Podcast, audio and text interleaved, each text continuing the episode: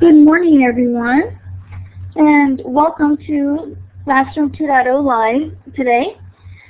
And good morning, and good afternoon, good evening, hopefully not good night. And if it's good night, wherever you're located, hopefully you'll stay out with us for another hour as we talk today about telling stories with digital threads. And we're going to have our very special guest, Chris Bigenho, who's going to talk to us a bit. And we are so glad that you've joined us. I'm here today by myself. Lorna's uh, daughter is getting married, and Peggy is traveling out of town today.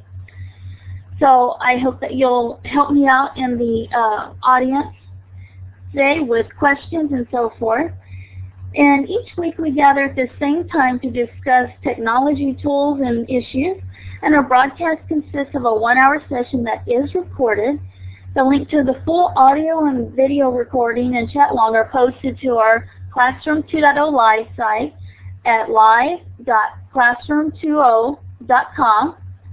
And the topics posted there each week on the Classroom 2.0 Live site so that you can be prepared with links, ideas, and suggestions to bring, as well as the newbie question of the week is pre-announced so that you can bring some ideas and possible solutions to help those that are new to the topic.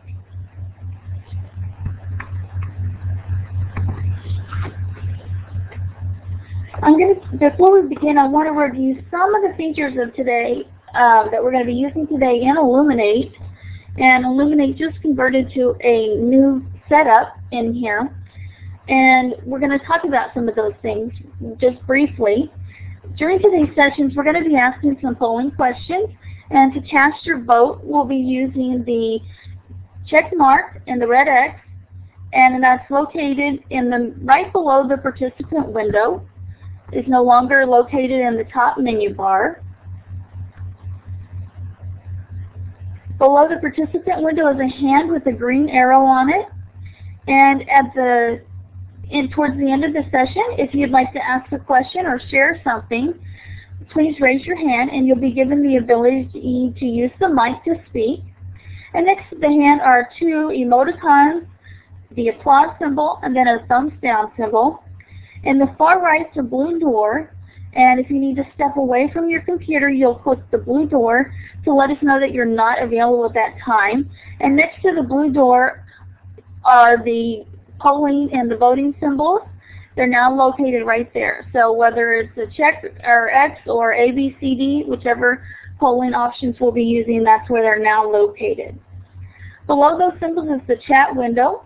And if you'd like to send a message to the room, you would type your message and then click the send button.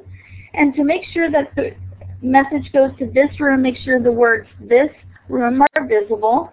And if you wanted to send a message to a specific person or the moderators, use the drop-down arrow to make your selection. Um, remember that moderators are able to see all private messages throughout the session, but they're not in the recording. In the bottom left is the button to activate your microphone. And be sure that when you're clicking your uh, when you click the button to speak, that you also click the button to deactivate the mic button when you're finished speaking.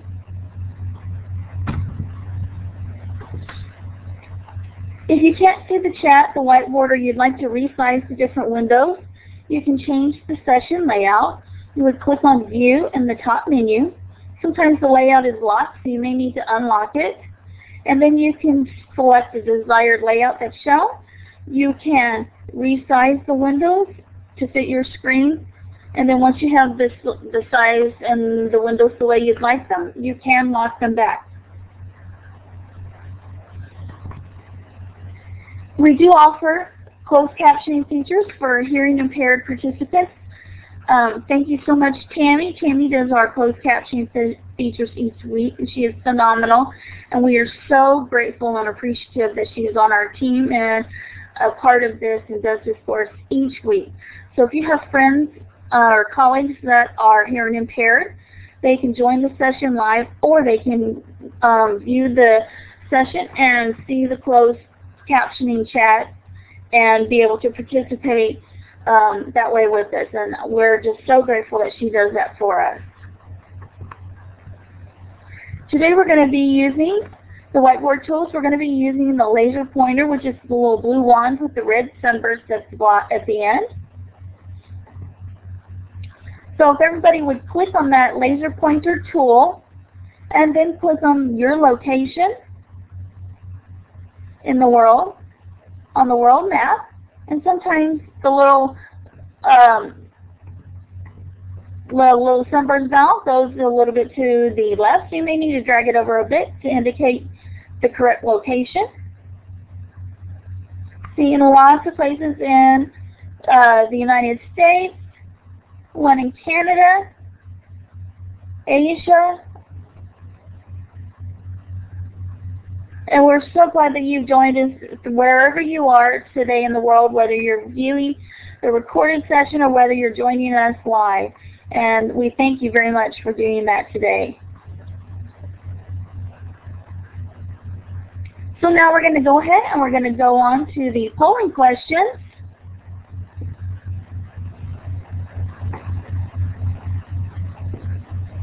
Oops, I went too far.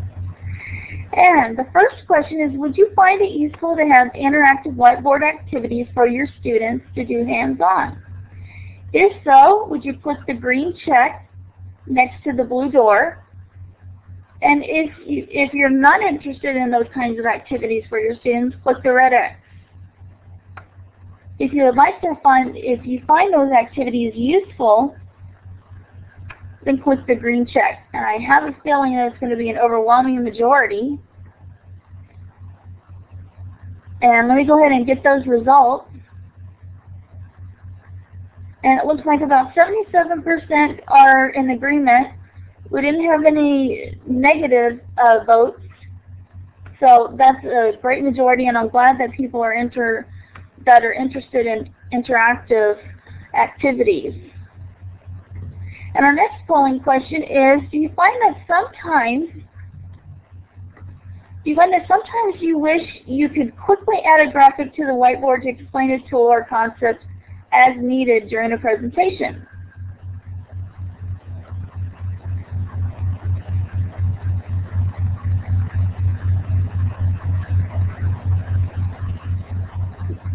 Okay, click the green check.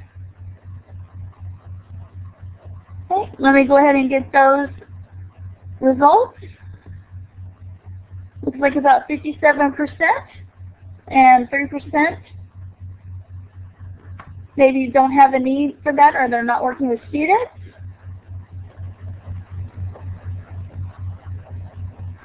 And let's go to the last one. Do you wish you could make your presentations more dynamic by having on-screen props that you can move and manipulate to explain concepts?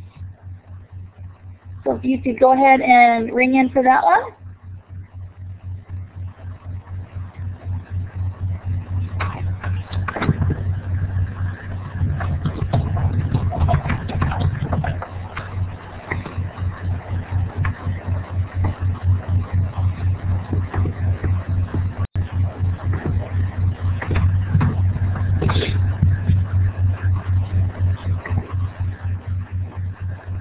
We have about 66% that have uh, voted positively for that. And we're going to be continuing these uh, similar interactive um, aspects and uh, with students today with the digital threads and the digital storytelling with Chris that and kind of piggybacking from what we did last week with Tammy or previously and so forth with Tammy um, with our fantastic Elluminate session and the interactive whiteboards. Uh, we're going to kind of continue that same line of thinking today and we're going to be talking about how can you use the digital threads in your classroom and it can also be used with whiteboards or just a regular um, projector in, in, your classroom. And so I'm going to go ahead and pass it to uh, Chris, and Chris, we're so glad that you joined us today. And if you could tell us a little bit about yourself and your background, and then um, go ahead and get started right into uh, your your slides and your presentation. We're very excited uh, that you have joined us today, so thank you so much. Well, thank you. Um, yes, I am uh, the Director of Educational Technology at Greenhill School in Dallas. And uh, let me turn the volume up just a little bit. Um, and I also am a, a, doctoral student at the University of uh, North Texas. And uh, so this is um, an area that I've been playing around with, uh, digital stories. Uh, I know that we're doing a lot of uh, digital storytelling at our school. And uh, the teachers are using uh, various tools of VoiceThreads and you know the um, using Audacity and, and, other tools to try and create these these stories. But they tend to, to, be limited to a single tool. And what I found is as I was playing around with um, uh, it was actually a program called XMind, which is a mind mapping tool. Um, I I discovered that uh, it could actually end up being a kind of a neat storytelling tool. It just so happened that that coincided with, uh, I guess you could say, a, a two-week, about a two-week obsession with uh, following the uh, what happened in Iran with the elections and, and what happened after the election. And so uh, what I'm going to share with you is, is kind of a story that unfolded before me. And uh, let me just go ahead and launch right into that here. And I've titled this uh, Telling Stories Through Digital Threads. And the idea here is that um, these are stories that are being told by other people. Uh, these are stories that are being told by uh, participants and observers of an event. And so that's, that's kind of where this came from. And, and I use Twitter uh, quite a bit. And so as I was using Twitter, uh, I used TweetDeck to, to track. And I started off by, by tracking a single what we call hashtag. And uh, the hashtag, uh, in this case, I was just tracking Iran. And uh, I discovered that um, there were other hashtags that were appearing as well. So uh, that's kind of the, the, the gist of how I stumbled upon this. And the, the further I went with following these threads, these uh, tweets, if you will, the, the more engaged I became. And at some point, I began to capture the images. And uh, so let me just go ahead and, and get you started here. Um, as you know, there was an election in Iran uh, approximately about a, about a month ago. And as the results were announced, um, apparently these results were uh, different than what was expected, at least uh, what some people had expected. And so as these results came out, uh, the people in Iran began to protest. And in, in the beginning, these protests were, were peaceful. And that was very evident in uh, in the news coverage that was coming out that we could find on CNN or your news uh, station of choice. And as these uh, as these news stories were coming out and showing these peaceful protests, there was a point in time when uh, something changed, and the media uh, was then removed from the picture. In other words, Iran uh, basically shut down the media coverage, and uh, the stories uh, got a little different at that point. Uh, what happened at that point is that the, the story still came out of Iran, but they were coming out um, obviously through other avenues. And this is where Twitter came in and many other forms of social uh, software. Uh, blogs and Facebook, MySpace, uh, YouTube, uh, picture sharing sites, Flickr.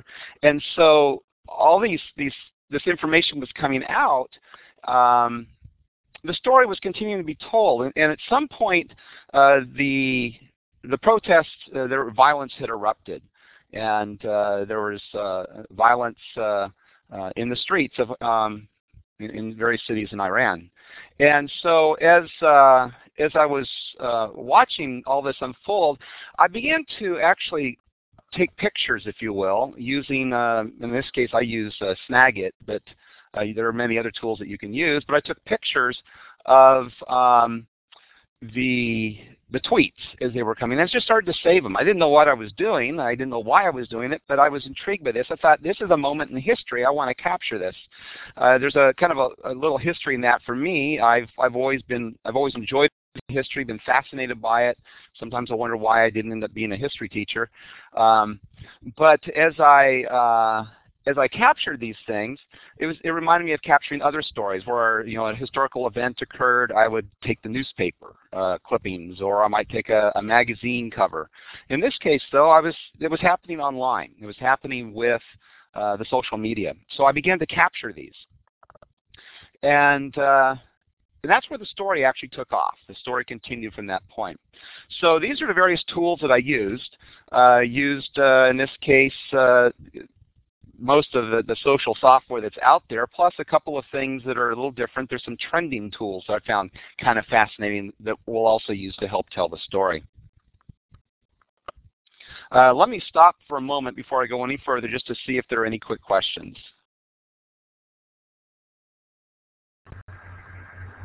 Does anybody have a question that they'd like to ask now? Um, if so, you can put your question in the chat, or um, we can give you the mic real quick. If not, we can continue on with the presentation and ask the questions at the end.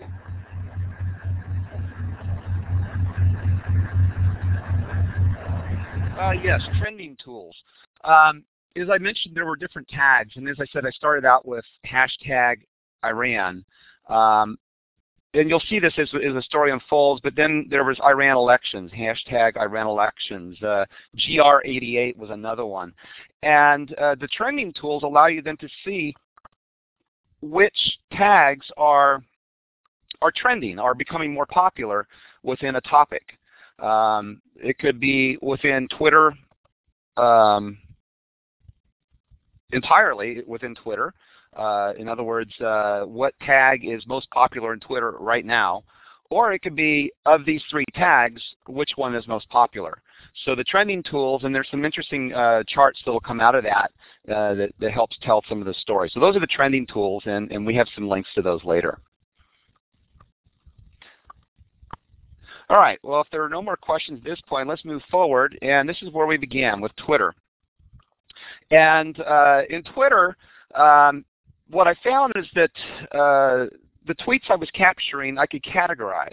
I began to, to kind of notice that some of these things were coming from inside Iran, some were coming from outside Iran, and some were also offering technical advice. Uh, there were also tweets that were uh, being uh, very helpful. There are also tweets that were being misleading. And uh, it was interesting because CNN, this is a, a, a new thing, CNN covered this uh, quite extensively, but they covered it through the social media. And they've had to struggle themselves with trying to figure out how they report the news when they're not on the ground determining ground truth. So how do they report that uh, with through the social media? And uh, it was it's very interesting to follow that as well. So it's kind of what ended up happening here as I began to go through this, and so the technical advice really broke down into these three categories, anonymous cell phones and bypass. And so if we take a look at uh, those which are anonymous, these are some of the tags. I, I captured many, but I put a few up here that, that talked about anonymizing, uh, helping the Iranians to anonymize themselves. And so you can see the first one up here is that uh, send an anonymous email by using this. And they, they're providing a link here to another location, a site that uh, in this case uh, is an anonymizer. So the, the idea is that uh, they're able to go ahead and, and help the Iranian people um, hide themselves, if you will, uh, from uh, from from people who are watching. Whether it worked or not, it, obviously there's there's some evidence that that some of this didn't work as well as they they thought it might. Um, but uh, nonetheless, there was a, a lot of uh, a lot of help coming out in terms of how to how to get out of Iran, uh, get messages out without the Iranian government knowing who was actually sending them. So you'll see another one here. It says uh, to donate bandwidth and they're they're using a Tor here uh, to do that, and it's you know telling you it's hard to trace. And here's another one: the security forces cracking down. Now's the time to help anonymous surf, and then they're giving information on how to uh, um, how to make your uh, your computer on the outside work and help the people on the inside. And uh, so these are these are different uh, ways of of using your your computer to serve as a proxy, if you will, or, or, a way that someone in Iran could hit your computer anonymously and come back out. Part of this had to do with the fact that, that Iran actually began to filter block down, shut down much of their um, uh, much of their, their internet, and so this allowed them to actually get out and get around some of those filters. So the people on the outside, the world was saying, let's help them, and this is how they were doing it. So looking at the cell phones, here are some uh, here's some of the information coming from the cell phone uh, tweets. Uh, most of the the or I should say a lot of the information that was hitting the internet was actually being captured with cell phones. It turns out that uh, Iran has a pretty extensive cell phone network, and it's fairly recent, and I'm sure you've read about it in the news since um, because it has uh, been somewhat controversial as well in terms of the type of technology that was actually there. But this, as the story unfolded, you could see people on the outside and some perhaps from the inside that were uh, sending messages like, take out your SIM cards, leave the Bluetooth on, connect via Bluetooth. Um, here's another one that says you should change your SIM card often in the phones. Uh, the idea that you're constantly changing your identity then. Um, buy pay-as-you-go phones so that the SIM card is, is not actually attached to you. Uh, and then someone says, well, no, actually, that doesn't work. If you take the SIM card out, you're not protected. And it is still traceable. So um, there was conflicting information that was coming out, and that was also part of the story. So remember, this is a human story. This is a very real story. It was happening real time as, as, as the events were occurring in Iran, the world was learning about them as this information came out. Uh, some of the information that, that was wrong or was misleading from the inside was uh, potentially from the government. There's, there's some evidence that might support that as well. Uh, there are people from the outside that were also sending bad information. So, uh, but it's whether that's good or bad, it's it's about the story, and that that's it is. It was happening, and this allowed me to actually capture some of that. And then uh, the bypassing the blocks, uh, here's a little bit more here about uh, anonymously uh, surfing. Here's a site that you could go to that actually talks about how to um, uh, get around some of the internet blocking that was going on. And uh, one of my favorites was, was a way to actually convert to turn your machine into an anonymizer to allow people to get around. So those are some ways that, that that was working. Now, on the outside assist, you'll notice that there was, um, this is where uh, that GR88 shows up. And, uh, and, let's take a look real quick. Here's the hashtag uh, Iran election and hashtag Iran. Um, in this case, uh, things were getting shut down pretty tight in Iran at, at one point uh, when it came to the um, uh, internet. And so people were trying to be creative and give other ways around the internet. So here is a, a link, if you will, to a, a site that uh, you can fax to. Basically, you would fax to the site, and they would post it um, for you at this iranfax.org. It's interesting that that site is still up, and that site is um, has actually changed their their way that they do it because they realized that they indeed weren't quite as anonymous as they thought they were. So um, that was it was uh, uh, very interesting. I see Caroline in Florida. You're you're right. How do you know that the anonymous is credible and reliable, unbiased information? The that is an excellent question, and that's something that people have to to wrestle with. Um, the the point is that the story was being told, and that was actually out there, and that's something that that we now have to work with. We have to try and and, and deal with.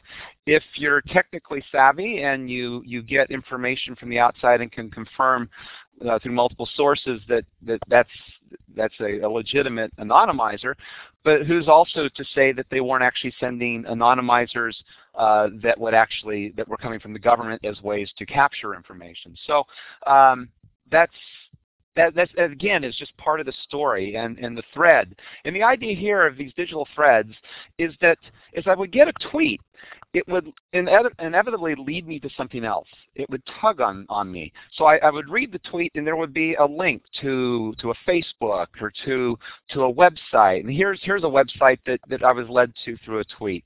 Um, it says, where is their vote? You'll notice that this was actually done in uh, in, in multiple languages. You know, in this case, it's Farsi, but on the same site, uh, they were uh, putting out information on how to deal with things like skin irritants. So you may remember from the news that there were times when helicopters were apparently dropping um, caustic materials, the liquids, uh, causing burns. Um, that there was a tear gas that was being used, and of course, as you've seen the videos. There was, you know, need for other types of first aid, and so they provided information on CPR and, and treating broken bones. So uh, this this became this this place where the the world was participating in a story. It wasn't necessarily just in Iran. The, the world was also reaching in and uh, providing their own information. So. Um, there's there's a lot that is going on in this in this story, and um, it was very real. It's very real, and so let's take a look now from some news that was coming from inside Iran, and this is where it really got very uh, uh, personal, I guess you can say, from a human perspective. Um, here's some of the tweets. Here's uh, all foreign embassies surrounded by militia to stop people going in. Uh, again, uh, that may or may not have been the case, but uh, as, as we talk about determining veracity. And that's, that's one of the things that CNN had to deal with is how do we determine the veracity of this? And, and much of it had to do with multiple eyewitness accounts or in, in the case of people that had been informants in the past for them, um, reporting something that they, they then took that as, as being a little bit more valuable. And uh, you can see here's a picture. Uh, this actually comes from CNN. It's one of the iReports, but this was taken by one of uh, the people in Iran. And uh, so the Iranian government was going in and destroying computers, uh, trying to eliminate or reduce access to the internet.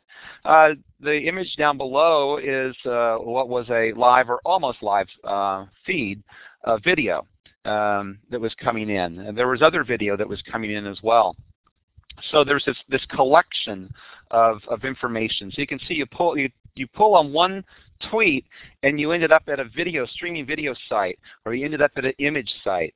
Um, information coming from within Iran. Now, Neda, the, the story Neda, remember I, I said that there were certain tags. I was using, in this case, I was using uh, um, TweetDeck to track all of this. And so in TweetDeck, I was using hashtag Iran, hashtag Iran elections, GR88, which I still to this day, I've, I've checked out the, the website there, not quite sure why the GR, but, um, but nonetheless, uh, that became a very popular tag, and you'll see that in the trending in the end. Um, so this is a, uh, uh, this is a new tag that began to pop up. You, may remember GR88 was a tag, yeah, hashtag GR88. Um, and I don't know what the GR stood for, perhaps green, but I'm not sure what the 88, if there was a significance to the 88. Um, so I still don't understand that, but I know that a lot of good information and a lot of uh, collaborative information was coming from that particular tag or with that tag. So the Neda story actually turned the, uh, changed things up quite a bit. That was a, a, a touchstone moment, if you will, within the protests. And uh, if you're not familiar with Neda, um, let me just introduce you to her. Um, here is a, uh, uh, well, actually before we do that, I, am going to take you to uh, some images which are not necessarily Neda, but I want to show you, in this case, this is a picture of Neda here, but I want to show you uh, some of the images that were uh, that are online uh, from the election collected through social media that have become part of the story that is here. So if I, let me see if I do this right. I think if I click this globe, I should be able to send this all there. So let's see how this works. And I'll just have to see how I get back. oh, I see. It launches in a separate window. All right, so so you can see now the, the image playing here. Um, it'll play, uh, it, it, you know, I believe the on rate for everyone here. But you'll see these images. There's just a collection. This is actually a, a collection that comes from Flickr, where people have posted images uh, from Iran of the of the uh, of the protests. And these protests, um, the, the images are still being collected in uh, um, in Flickr, and uh, things are still going on. Although it's it's the information coming from within the country seems to have decreased, and uh, that may be more obvious as we get a little bit further into this. So those are the images that are showing. I'm going to go ahead and move forward with this and, and introduce you to NADA, because NADA was that touchstone. In fact, um, such a touchstone that there was a hashtag NADA that actually uh, became uh, rolled in, and uh, and this was a um, a way to follow a particular aspect of the story. Uh, Nada was a young, uh, I believe, uh, 26, 27 year old uh, student in uh, Tehran who um, was shot on the street. And uh, unfortunately, um, you know, she was at the protest and she was shot. And the thing is that CNN was not there. Um, the the mainstream media was not there, and uh, to, to capture any of this. And so it's uh, interesting to see um, how this then unfolded online because the image that came back, someone happened to have been there with a cell phone. And they captured the the whole event with a cell phone. And for those of you who may have seen it, it is very disturbing. So I won't actually play the video for you, although the video is in part of the collection that you'll you'll see. Um, but I won't actually play that. Uh, I'll leave that up to you. It's very disturbing. Uh, you actually see the young lady die. Um, and uh, in fact, when I first watched this, I was very disturbed. And I, I thought, my gosh, if CNN were on the street, what would they do? How would they cover it? It didn't take long for me to see how they would cover it. Within, uh, within just a few hours, it was online after they had uh, determined that this had actually happened.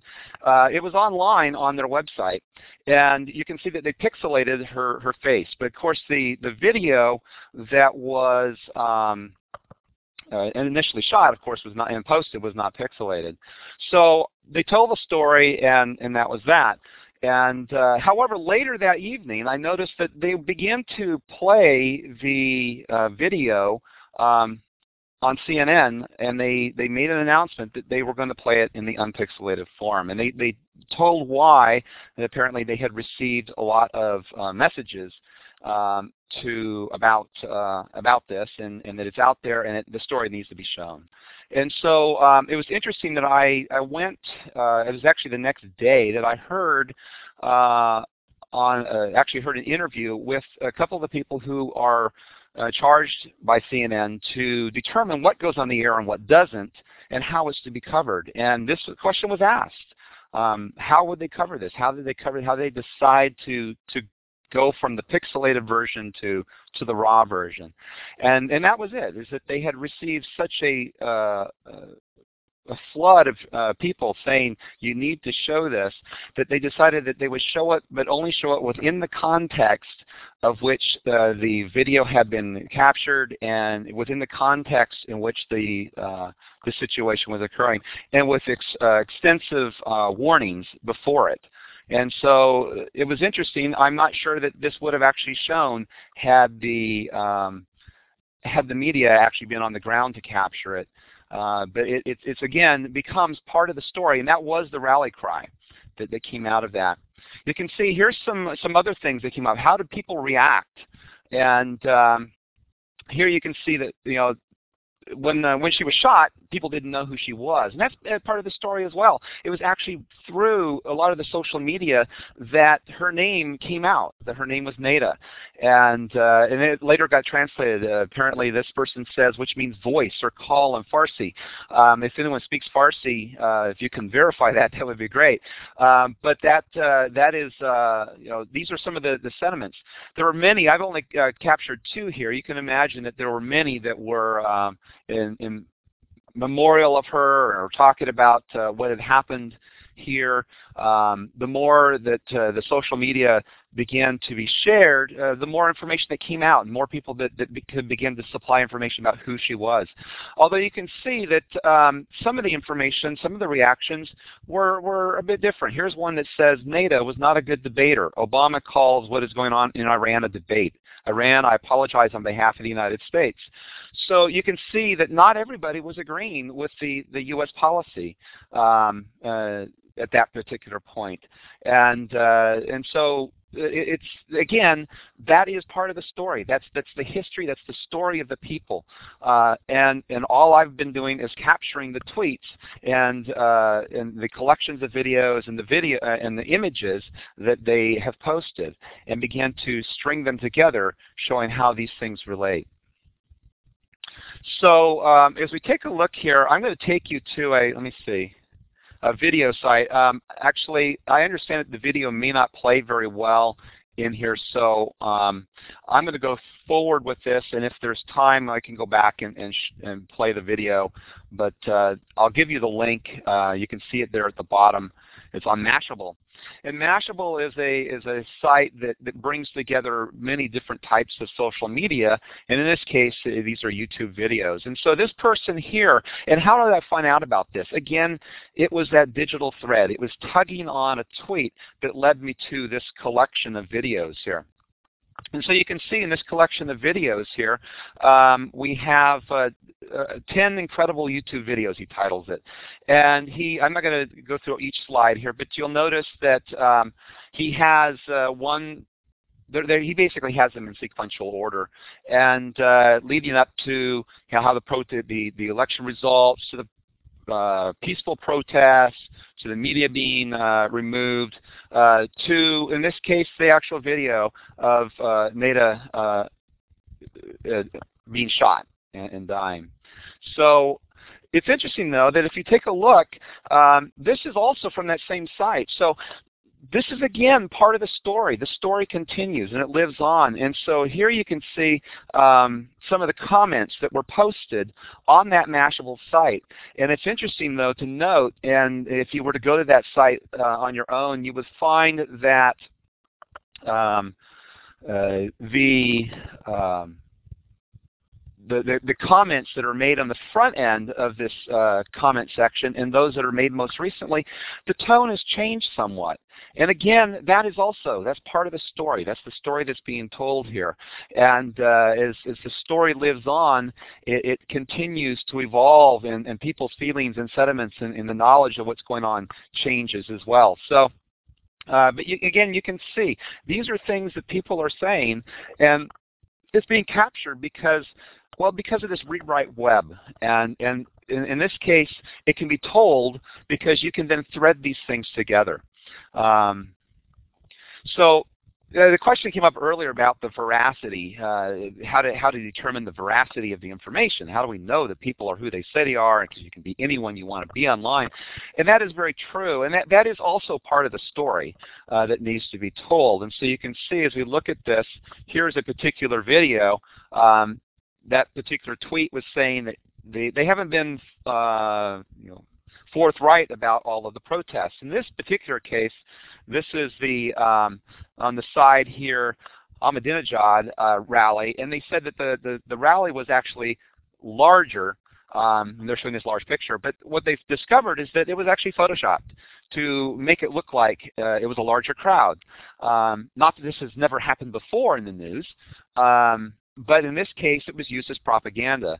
Um, so that, that that's that's again you talk about veracity. How do you determine what information there is correct? Another area that the tweets led me to was Facebook, and you can see uh, in this particular case, I ended up on uh, Mousavi's uh, Facebook, and you can see that his information was uh, both in Farsi and in English, and I found that to be rather fascinating as well. Now, at first I wasn't sure whether this was actually his Facebook or not, um, because you can set up a Facebook and be anyone you want to be. But what I discovered is, is I continued to go back and look and watch what was happening. I could find information elsewhere on the internet that began to also verify that this was indeed um, uh, Mousavi's uh, Facebook account. And so you can see here's some of the other information that's there. He had linked out to, in this case, uh, YouTube. Uh, this happened to be a BBC video that got uh, posted onto YouTube, but captured from, uh, from within. And in this case, it was captured by a person who is um, uh, in this particular case, captured by someone who was in the country using a, a, a, cameras there. you can see that the information was also in both languages.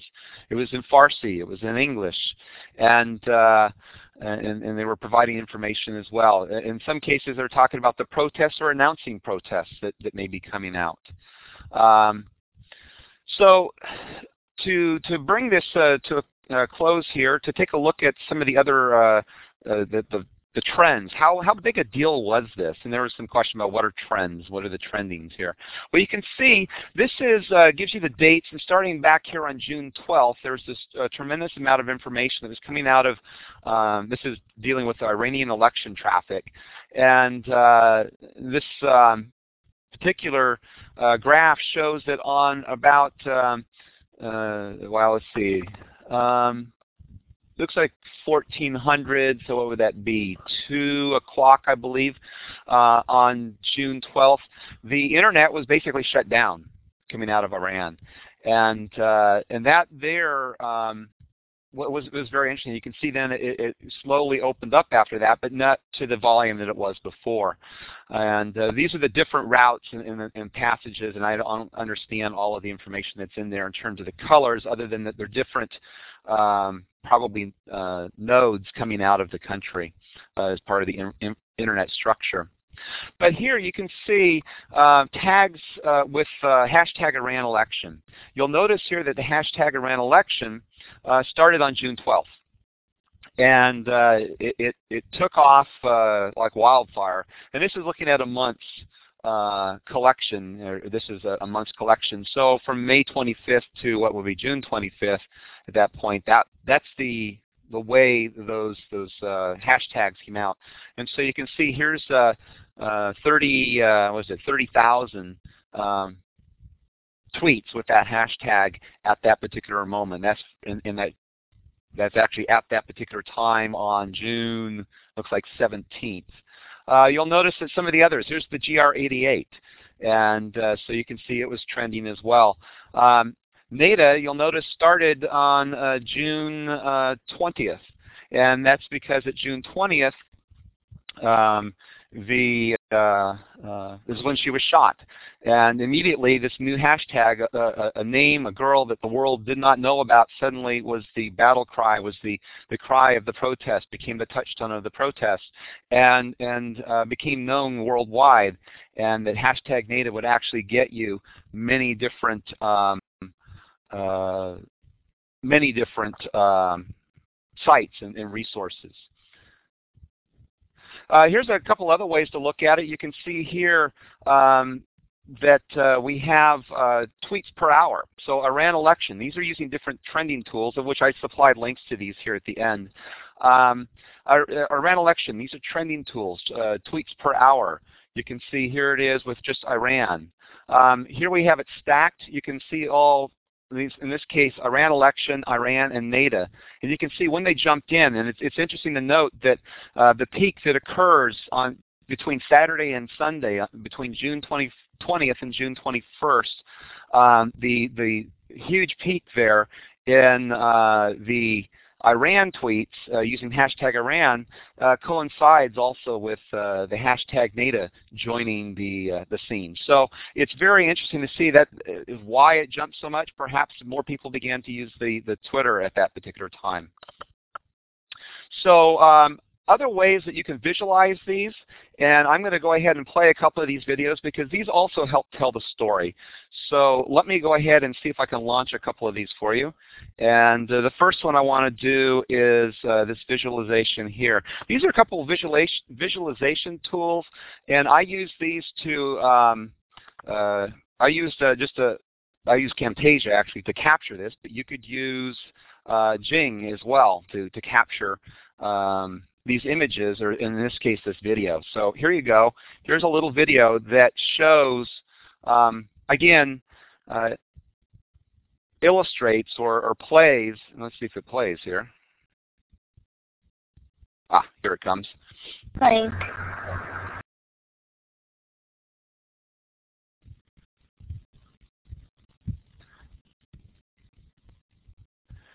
So this tool simply takes the tweets and uh, you put in a hashtag, and it takes the tweets that are coming through with that hashtag and begins to place them in this, this visualization tool as it evolves from one to the next. It creates essentially a slideshow of live tweets. And uh, and so that's that's what this was. As you can see, that you know it was taken here 16 minutes ago. Of course, now this was on the day that I captured this. But um, you can see, and, and some of these are very. Don't blame Hamas or the Arabs. These are Iranians doing this to us, and we can talk to them and win them over. Um, it was clear that there were there were also uh, people who were tweeting who didn't understand the, uh, the, the politics of the region, the the the people groups of the region, and uh, were calling things uh, misnaming them, and, and that in itself could be a problem. And so that is also part of the story. But this is another way of telling that same story, and uh, is to visualize that. Let me go ahead and play one more for you here.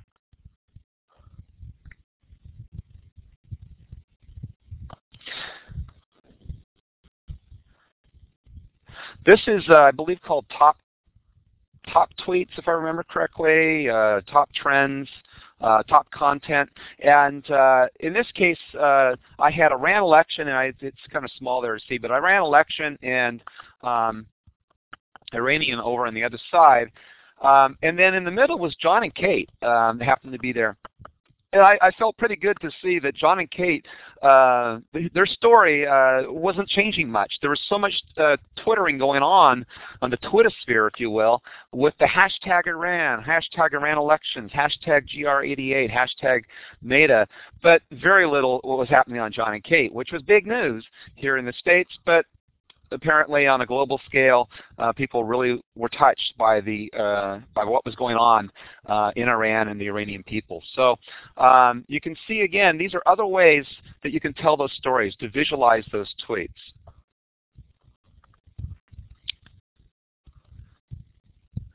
So that brings this to a close. This is the idea again of these these this digital story being told through these these digital threads. Uh, the idea that you tug on one and it leads to another. It leads you to um, a a a, uh, a picture, an audio clip, another resource. It leads to, to good information, to bad information. But the thing is, it is the story. It's the story that's being told by the people, and I just simply captured it.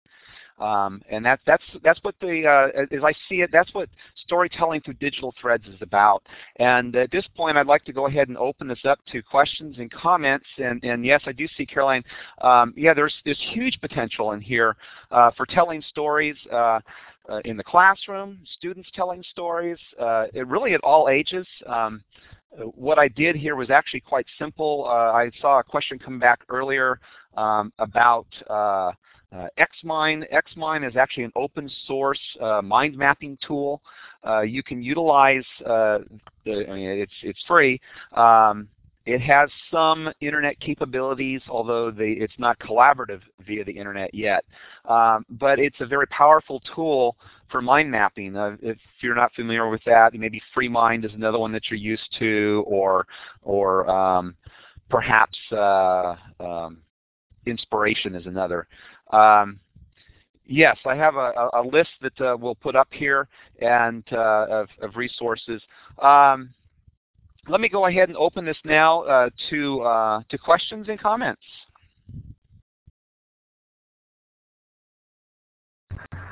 If you have a question or comment that you'd like to ask, you can type your question in the chat at this time. Or if you'd like to ask a question using your microphone, just raise your hand by clicking on the hand with the green arrow, and then I can give you the permissions to use your microphone, and you can ask your question verbally to Chris. And um,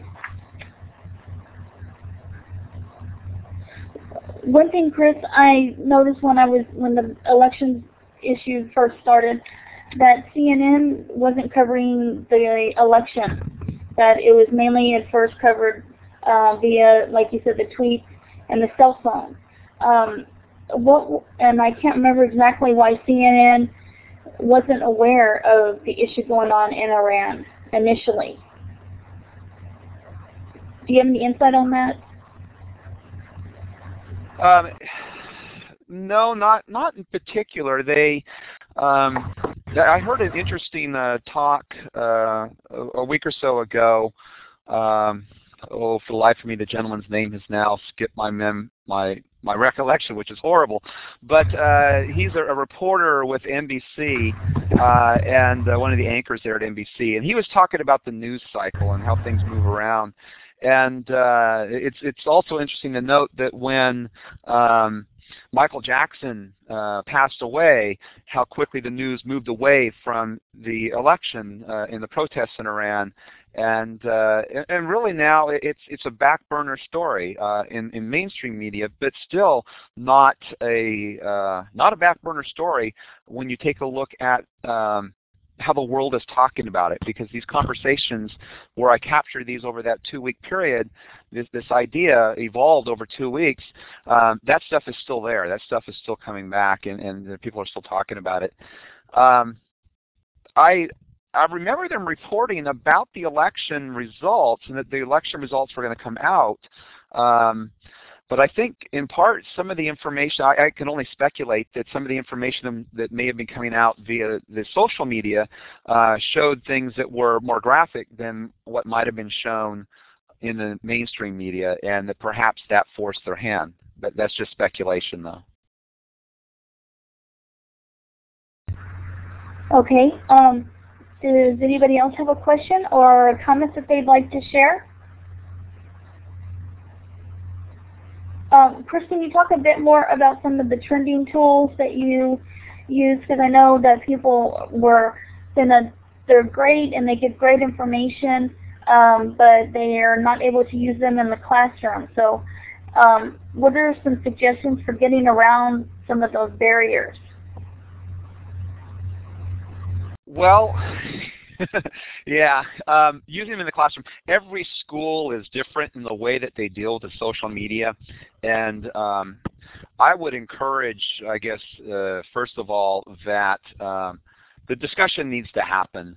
Um, education uh, is going to continue to go further, get further and further behind the more we um, we stick to the blocking and the, the non-use of these types of technologies. And so that's the first thing is that we need to have that discussion and that discussion needs to happen uh, with open minds um, far up in administration and uh, in, in, in education, all areas of education.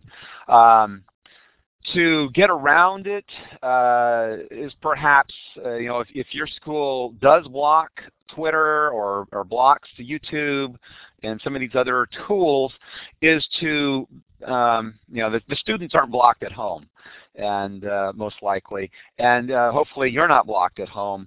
So you can begin to collect some of these things. In fact, I'm thinking if you're a history teacher or you teach government, I couldn't think of a better way to, to begin to tell current stories, current uh, to introduce a topic. Um, you can even take, it doesn't have to be through Twitter, but you can use the same idea of, of digital threads, uh, pulling from uh, online resources that may be not um, you know, real time, but uh, things from the you know various museums and artifacts that are out there, and and but link them together into this digital thread. Uh, the, the idea here is is it's not just the social media, although that's that's where I stumbled upon this and I see the power in this. But at the same time, I see uh, uses in this that far uh, transcend the, the social media, and that is new ways to tell stories. Um, and that's the, it's to realize that we all have stories to tell, and we have a we now the world is our stage. We can tell these stories, and we can tell the world these stories, and we can share them, and and that's powerful. That's a very powerful thing. So I would encourage, you know, one is to is to have the conversation, uh, to open things up, and, and, the realization that the world is different than it was before, and and business understands that, government is understanding that. I mean, I learned a year or so ago that that the CIA has its own MySpace, Facebook type account, uh, social network site. They realize the power in social networking. Um, not that we can participate in the CIA's social network, but they realize among themselves the power of social networking, and so they have developed a tool to actually allow them to do that. Why aren't schools also doing the same thing? And uh, opening this up and having this conversation on a global stage. I agree, and it seems like a few educators who might have abused things um, kind of ruined it for everybody. And the administrators, like you said, are just kind of fearful of, you know, allowing that kind of access. And of course, you know, these kinds of digital thread projects don't have to be limited to using Twitter or, or Facebook. You can use CNN and um, a Wikipedia article or um, you know, if you're not, if you don't have access to Facebook students, you know, there are other lots of resources out there, you know, CNN besides those kinds of things um, that you can use to create a story using different digital threads. Not, of course, Twitter and those things that are live and current maybe are um, more innovative and more interesting sometimes and that's where the screenshots would come in. Um, as an educator, you can use those and bring those in, and maybe the kids could do that, and they might have to do that from home to bring that part in for their story. Um, but I think I think that's great, but um, I'm hoping that people don't limit or feel limited so they're not going to try these kinds of things.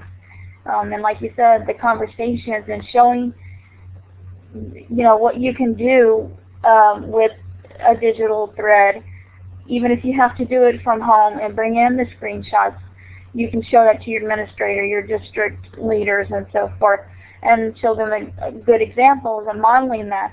Then maybe that would convince them to, you know, take the risk and and unlock maybe some of those sites just for the the educators and down the line and kind of proceed that way. Do you agree that that might be a good way to start, Chris? Uh, certainly, certainly. Um, yeah, it, it's if you um, you think about the story that I just told, um, social media was was what uh, brought that story to the world. Uh, when the mainstream media was shut out of Iran, the fact that they had a um,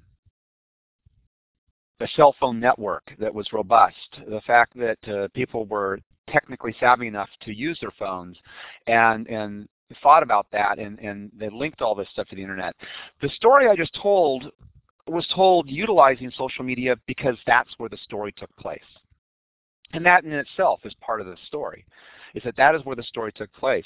But if you were, let's say, uh, working on a presentation, or had your students doing a presentation on um, Mozart. You know, it doesn't have to be in history, or it could be music history. Uh, it could be uh, something in science. Uh, perhaps they're they're taking a look at uh, you know trying to compare, or uh, you know you've got Einstein and Galileo and Newton, and uh, and they're wanting to tell a story of these three um, these three scientists you can utilize information that's already there, capture that, and string that together and tell a story. Uh, the research is done. It, it's another way of, of telling and, and, demonstrating through um, authentic learning, and in this case, what I consider to be an authentic learning artifact, and they leave that behind. And, uh, and the fact that you can record these. Uh, there are so many different ways to record these. And here you can see that uh, it's being done here in Elluminate, and my understanding is that this session is recorded, and so this session will be uh, can be uh, can live on after this period of time online. And uh, so, you know, don't let yourself be limited to the fact that what I showed was all in social media. Um, it's in social media because that's where the story took place.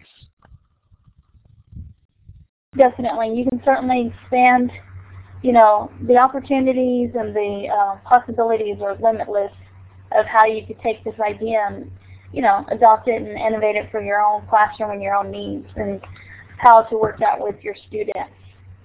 And Cher is asking, how would you solve the bandwidth problem? Yeah, bandwidth. Um, you know, again, that every like school. Sure. Uh, uh, what was that? No, I was just asking if she's talking about bandwidth in the classroom. Yes, actually, I- I'm going to put a I'm going to put a plug in here for Tapped In uh, as well. I see B, BJB is here. I have not uh, spoken with them in quite some time, but um, that's a very low bandwidth uh, space uh, for uh, as a chat tool. Uh, there are other things that you can put together there.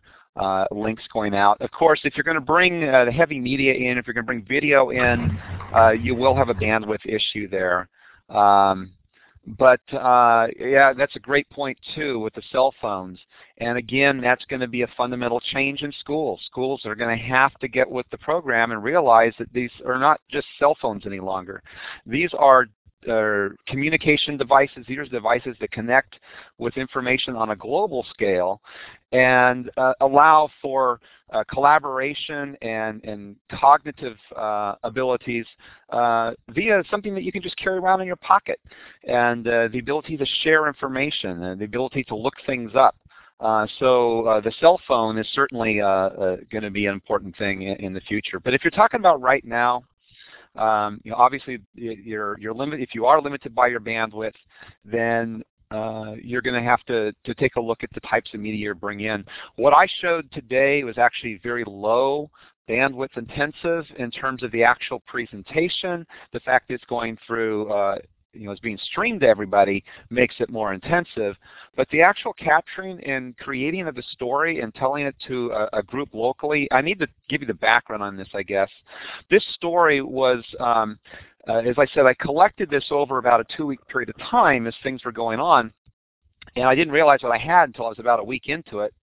And I realized that I need to keep this going because I've stumbled upon this digital thread, this digital story. Um, I wasn't planning to do anything with it for, for probably a month and a half, two months. But I was at NECC and I just finished a presentation on uh, using uh, alternate reality gaming as a learning environment. And in that particular, when I was done, as I was walking along, one of my colleagues, I, I talked to them about this and said, Chris, you've got to show me how you do this. You've got to do a presentation tomorrow on this. And I said, but I don't have it done. I don't have all my resources. I only have some of them. And said, no, you have to do it. So I told her, I said, well, if they have an opening, I will do the presentation. I'll put it together. So they had a, they had an opening, and uh, I signed up, and that night uh, till the wee hours of the morning, put together the presentation that you just saw today, and um, that uh, that was how this grew. This was meant to be done in person at a at a, a uh, at, a, conference, uh, but the fact it can also be told uh, electronically, streamed to you, is is just a plus, if you will. It's it's an addition to uh, I guess it widens the audience and it brings it to a global audience instead of just those who could be with me on that particular day. Definitely, definitely. We thank you so much for joining us today, Chris. And your the link to your blog and so forth is in our GLAM link that I've posted. And I'm going to go ahead and wrap things up, and I'll post the GLAM link in here again in just a sec. Um, next week we're going to be having a great, great guest again. Um, we're so privileged to have such wonderful guests with us each week. And our topic is going to be how can I create great PowerPoints without breaking the law? Take 2.0. We're going to talk about what is PowerPoint 2.0 with Alvin Trusty. Uh, you may have heard of him. If not, you're in for a treat next week, next Saturday at the same time. And these are some of the great uh, learning communities that have been started by or um, that Steve Hargadon is a participant in and helping uh, grow the networks.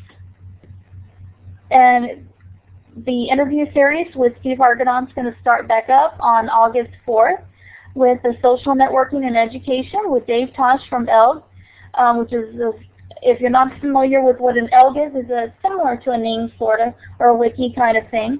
Um, so you might want to uh, make mark your calendar for August 4th, that Tuesday, um, at 11 p.m. Pacific, 11 a.m. excuse me, and 2 p.m. Eastern, and join Steve for an interview with uh, Dave Tosh. And the beginner series is going to start back up with Sue Waters on August 7th, and she's going to be talking about RSS feeds and um, getting started with that, what to do, what an RSS feed is, and so forth. So uh, be sure to tune in that Wednesday at 8 p.m. Eastern um, and Thursday in Australia at 10 a.m. Australia Eastern Time.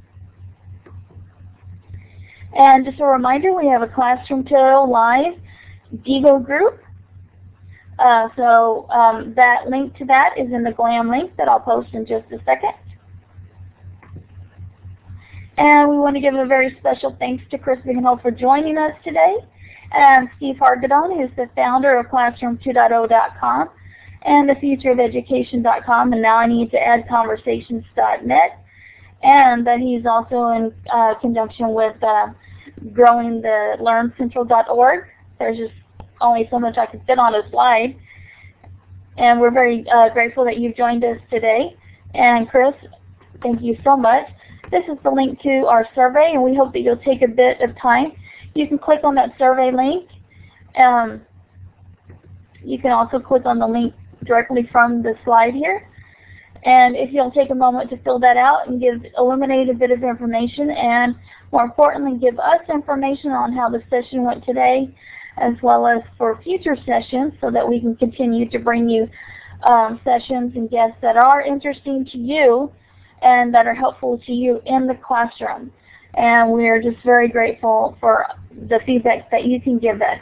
The recording links will be posted at our live site later this weekend. Steve is traveling at this moment, so hopefully he'll get the links situated and posted to our live site later this afternoon maybe tomorrow, hopefully um, at the latest by Monday.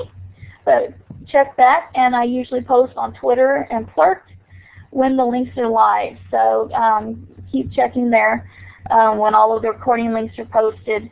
And we do have a new um, uh, MP4 that you can subscribe to in iTunes as well and download as a podcast to your iPod uh, format. So those are great things. And again, we thank you so much, Chris.